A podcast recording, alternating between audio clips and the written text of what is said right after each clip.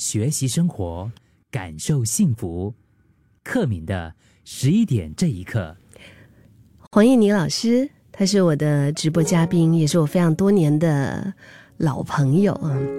我最近看到他，就是在其实几个小时前吧，他写了一篇 po 文，嗯，我很认真的读了几遍，我觉得哎，真的可以在十一点这一刻，让我们一起来听一听，一起来分享。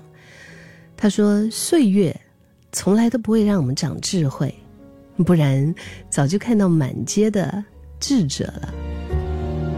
是经过岁月的淬炼，生活的洗礼，跌倒之后的爬起，犯错之后的醒悟，经验中的学习，才一点一滴的累积我们的智慧。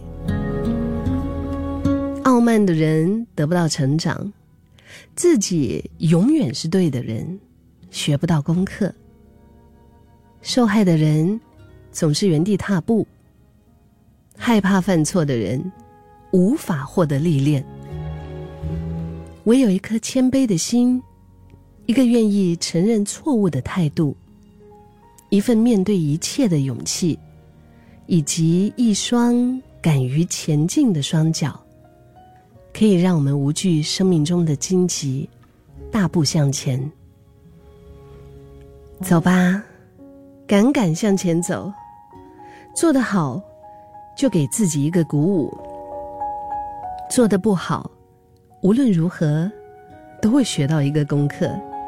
那下一步，起点就不一样了。